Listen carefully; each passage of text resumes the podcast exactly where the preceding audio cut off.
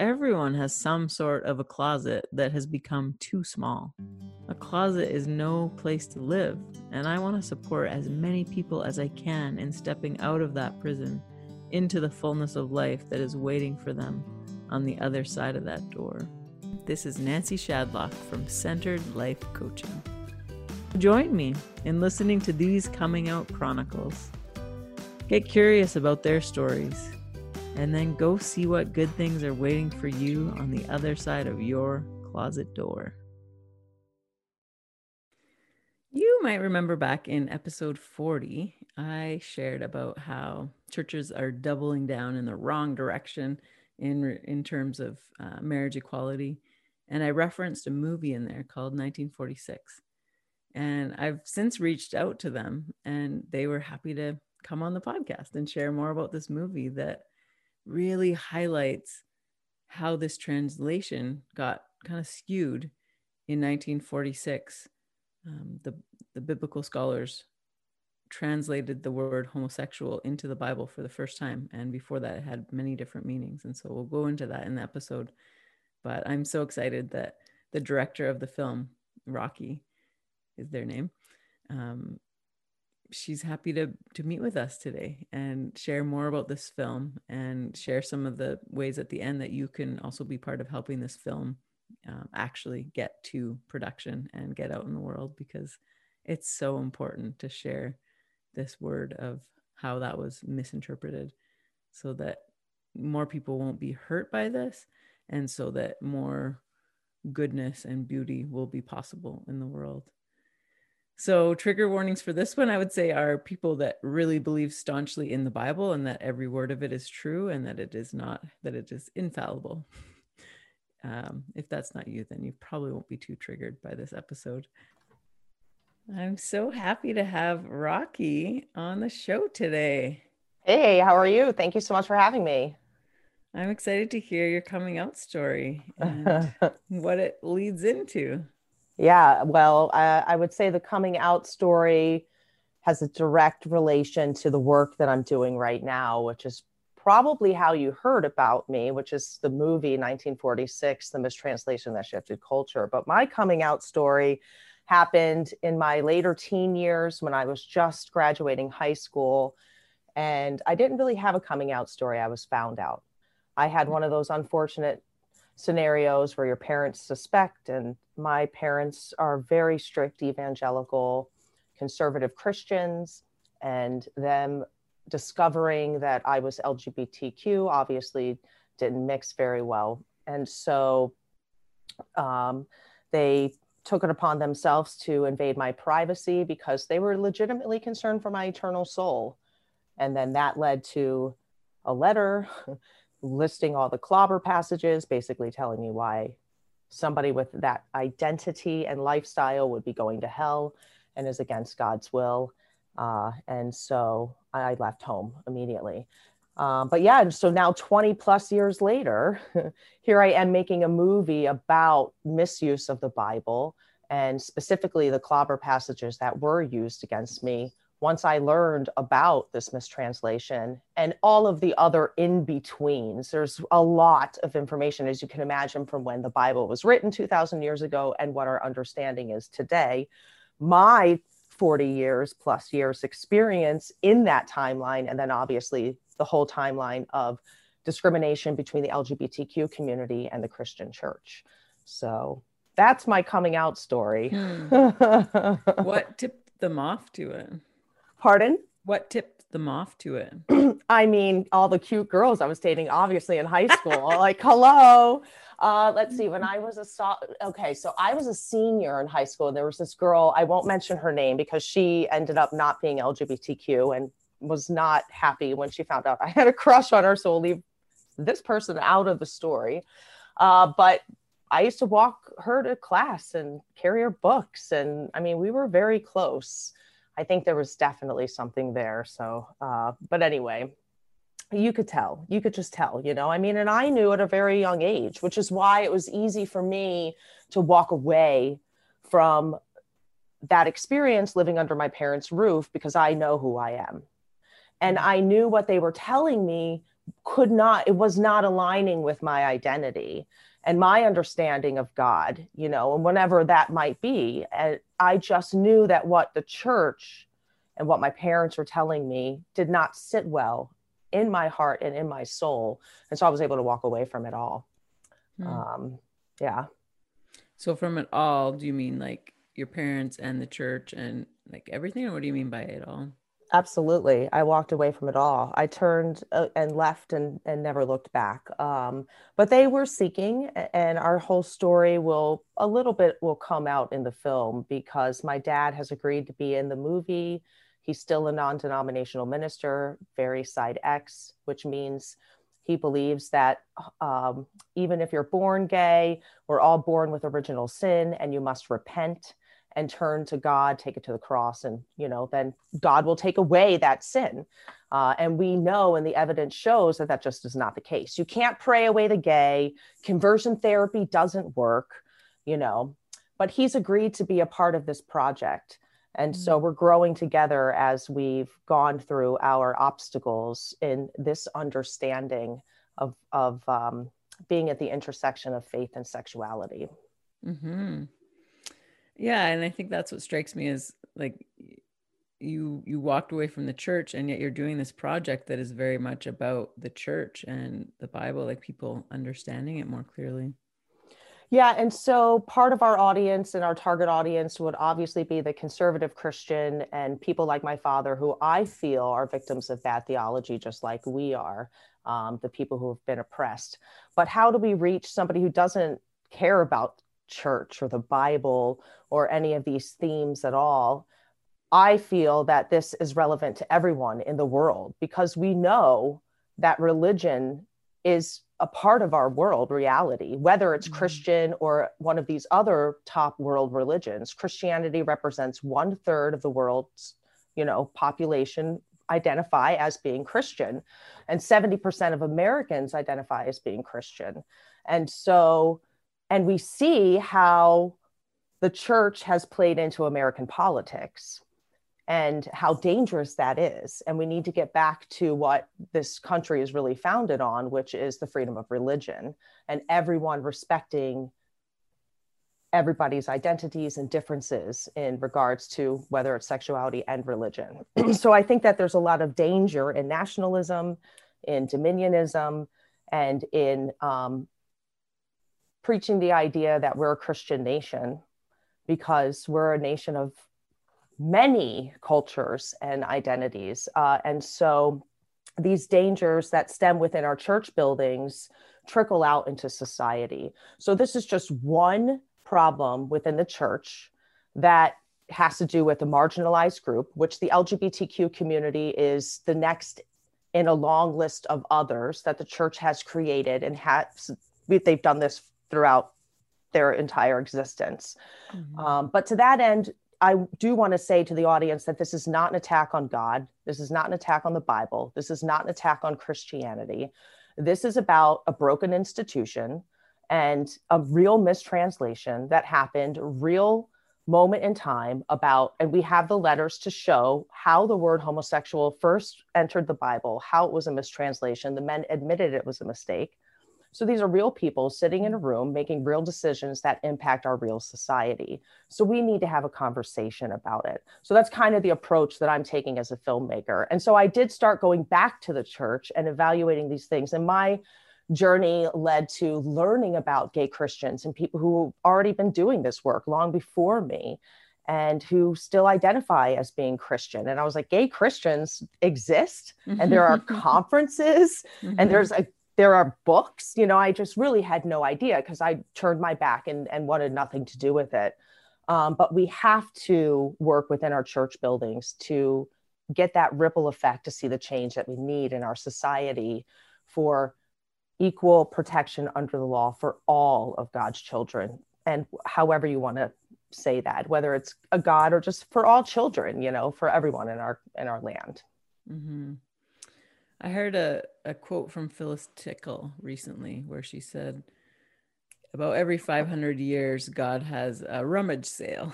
And just like goes through and sells off the things that they don't need anymore that are ill fitting and you know about 500 years ago was the Re- reformation. And so we're about due for it's time. i love it. I'm going to look up that phyllis tickle um, quote because that's awesome. Yeah. So yeah. Yeah um, it's time. And It you know that's time. actually a really good point because i think now we're ready. Our Mhm. society is ready. Our understanding of gay people lgbtq people has grown. As we know better we do better. And how are we doing better in theology? And so Mhm. that's another theme of the movie. Some of the other characters in the film besides me as the filmmaker who has been hurt by bad theology and, and coming out of loneliness and trauma into hope right now we have kathy and ed who are the researchers who are the two to actually ask the question who made this decision and why? And Mhm. kathy is a christian evangelical ally who became affirming through a friendship of a, a native american lesbian woman who's everything that kathy is not.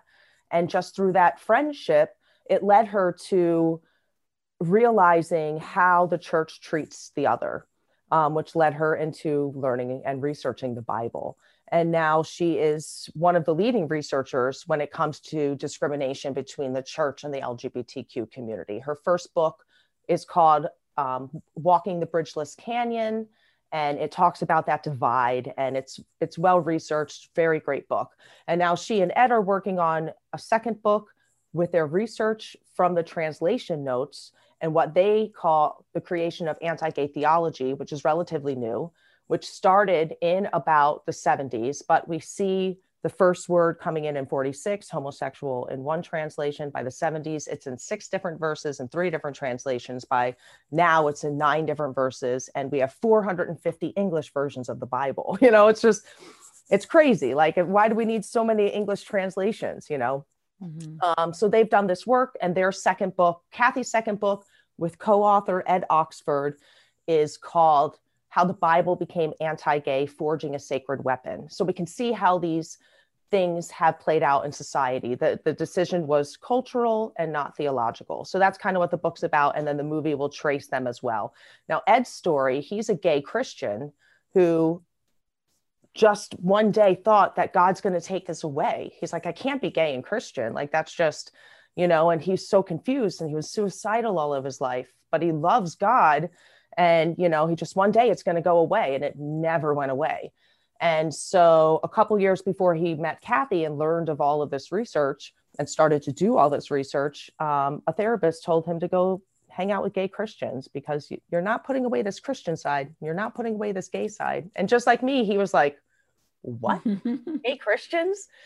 And so then he let that led him to learn about Kathy, the 1946 mistranslation. Then he started buying old Bibles and lexicons to look at the 2000 year history and word, um, how the words have changed over time. And he has this amazing collection of Bibles from multiple languages.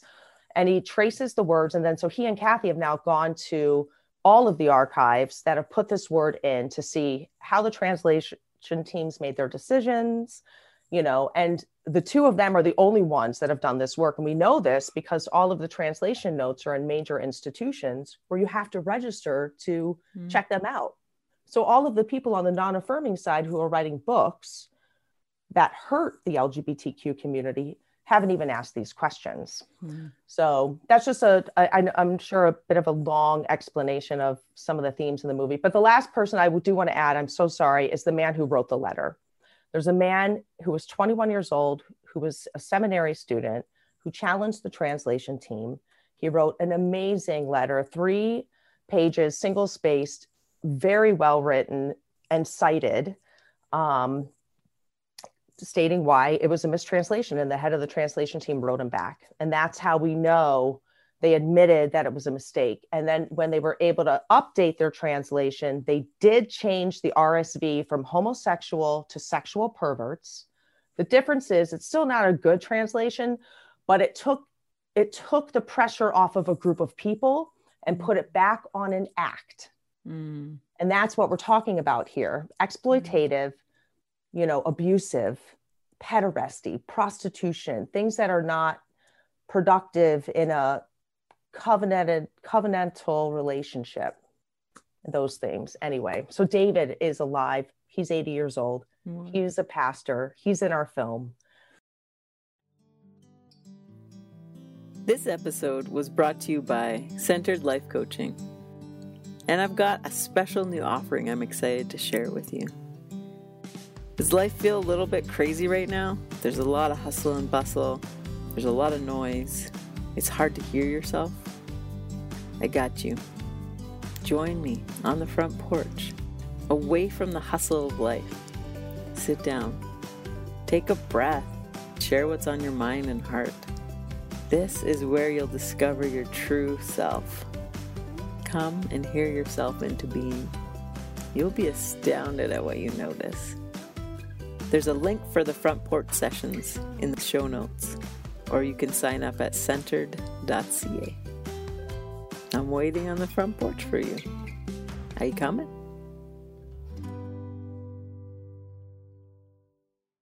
what did it exciting. say? What did it say before? Yeah, that's a great question. So in the um, New King James, which would have been the popular Bible of the time, in 1611, the New King James version was printed, and that was the mainstream Bible until all of these modern English Bibles started getting printed. And what the New King James says is abusers of themselves with mankind, which is a little bit more accurate. Before then, it was effeminate, catamite, sodomite. Um, so we get into all of this because obviously we know what sodomite means today. But where did the word come from? What it where is it derived and how has it been changed over time? Because if you look at the real definition of uh, a sodomite it's anyone who participates in non-procreative sex. And so we don't need to get into that you understand but so all of these and so okay so then before then the greek words were malakoi and arsenokoitai so those are the words that we really need to look at to get to the meaning of. Mm-hmm. and then because we can see how in the culture sodomy got put into the culture and we see the sodomy laws and we see how it can get associated with homosexuality. And these become slang words that get perversed into our society and are misused but what is this malakoi word? What is this arsenokoitai word? So without boring the audience we're going to you know look at these words. But really what it is is to be a malakoi is to be used and abused like a woman. The themes always come down. It's it's always about patriarchy misogyny you know um yeah. And so and even in like the levitical passages those passages are talking about adultery they're talking about men saying so the bible was written for cisgender heterosexual men you know, by cisgendered heterosexual men. Women couldn't even read the Bible. Anytime it talks about the women, it says your women, you know, their women, you know. Um, so um, in, in Leviticus, it says, don't commit adultery. And now let me give you a list of what that really means. And it gives a list of how the man has this property and everything that is living under your roof that you are protecting, don't use and abuse them. So mm-hmm. there are many different themes. We're going to get into it as briefly as possible in an hour and a half movie to at least hit the cliff notes where people can be like, wow, this is really interesting. And of course, it makes sense because we see it today. What do you do when a man wants to uh, tease another man? You call him a woman. You, you know, all of these slang words that they have for for men, or you're a pansy, or a pussy. You're a, you're a, you know, a Nancy. A Nancy, right there you Which go. I take Perfect. personal offense to. um, so before there were gays, there were women. Um, and we need to break these chains, these these chains that have been put and built by our culture and society that are not they're just social constructs that are just not reality. We know that there are more than two genders. We know there's a spectrum you know um, we know trans people you know we're learning now eh, we're doing better as humans. We have to do better in our theology and in our church buildings. So that's my motivation to do this movie. I hope that people will see these themes and be excited about them and feel the history and the word information and you know and then the real people that have been impacted and really go on this journey with us. Mm-hmm. How can people go on this journey with you even now? Like, yeah, definitely. So I would say right now um, we're doing great on TikTok, which is amazing. We just started a TikTok three months ago. We're almost up to 100,000 followers. Um, yep. And so people are really responding. We know that this work is needed. So follow us on TikTok and actually across all social media platforms at 1946 The Movie. Very easy to find. And then we have a website, 1946themovie.com. There are ways to donate on a lower level. We have sponsorship levels if you want to put your church or your community center's name attached to the film. The levels are not that expensive to put your logo on the movie and say, hey, I was a part of this. Um, we have a fiscal sponsor, so it's 501c3 for full tax deduction. And then we have cool merch. So if you said, hey, you know, I can give you a follow, I can give you a like, but maybe I can buy a t shirt, that'd be cool. Um, so all of that's on the website. Mm-hmm. But just share, honestly. Um, and the last way I would say is be brave to, to have these conversations. And we are building a tool so that we can guide people towards a better understanding of who gay people are. Um, but if you believe in this project, go ahead and share it with someone who you think might not want to watch it and challenge them to watch it. Mm-hmm. I can see that even just wearing a shirt like that around people be like, oh, what does 1946 stand for? and just opens the conversation. Yep, absolutely. Yeah. So when are you hoping to get it out and when can people start watching it? So it's either time or money. Um, I started this project in 2018. We're on a really good timeline, honestly. Like a lot of these films take three to four years. So um, hopefully we won't go past four years. We want to finish this year and we're on point to hit that mark. And thank you to everybody who has contributed because without y'all, we wouldn't be here. We raised enough money at the beginning of the year to hire a professional editor. And now we have our first scenes assembled and we have our structure ready and we are we're we're building it.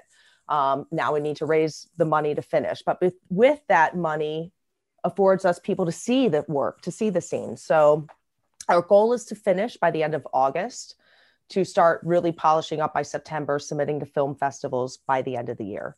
And then that will mean we'll premiere in 2022. And then we'll see what network picks us up and hopefully we get worldwide. I want to see the movie translated in multiple languages all over the world, whether it's subtitled or however that is, so that we can use this tool to change culture more towards love and inclusion mm-hmm. everywhere. Amen. Hallelujah. May it be so. Like truly, it's such important work. And I I remember I was scrolling along on Instagram and I saw this and I was like, what? This is just a new word. Like I didn't even know that. And having that eye-openingness of the twists because you're right like these clobber passages just get thrown at us and nobody actually has done that research of going back and like what do they mean? So thank you for doing that work and bringing it to light. You're welcome. There are other theologians who claim that they have done the work. They haven't looked at the translation notes. They think that they have all the answers. Um, and i feel and we can show they're holding on now to this one man one woman ideology that again was created by the church. The bible never says one man one woman.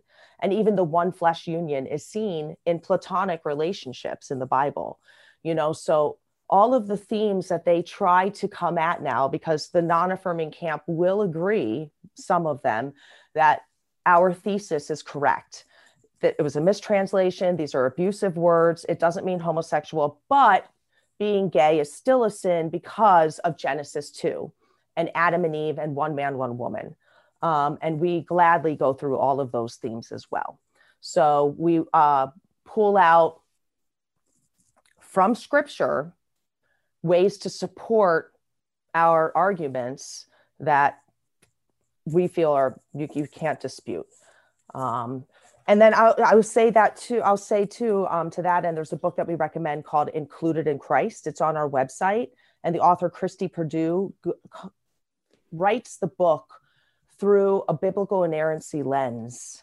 So, scripture by scripture, if you believe the word of God is infallible, read this book. She will hit every single argument. It's a, it's incredible. Hmm. On our website, included in Christ. Okay, and we'll put that in the show notes too.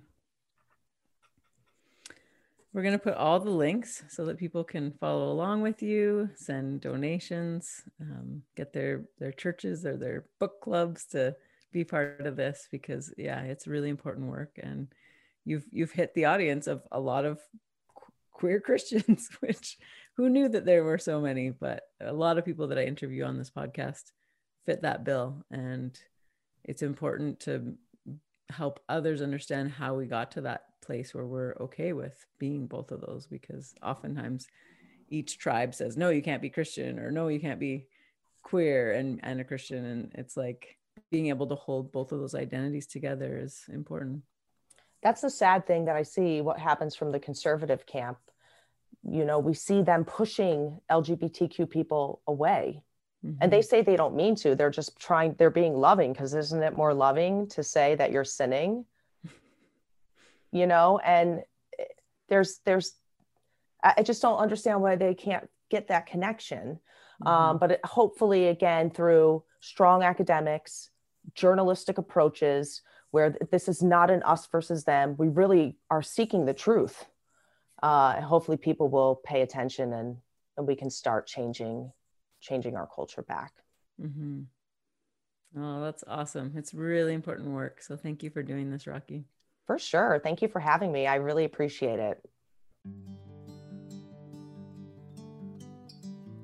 thanks for listening to the coming out chronicles if you enjoyed it and you think it would be helpful for someone else please share it with them if you'd like to connect with me, reach out on social. I'd love to support you in the next chapter of your coming out story. I can help you know yourself, free yourself, and be yourself. Until next time, this is Nancy Shadlock from Centered Life Coaching.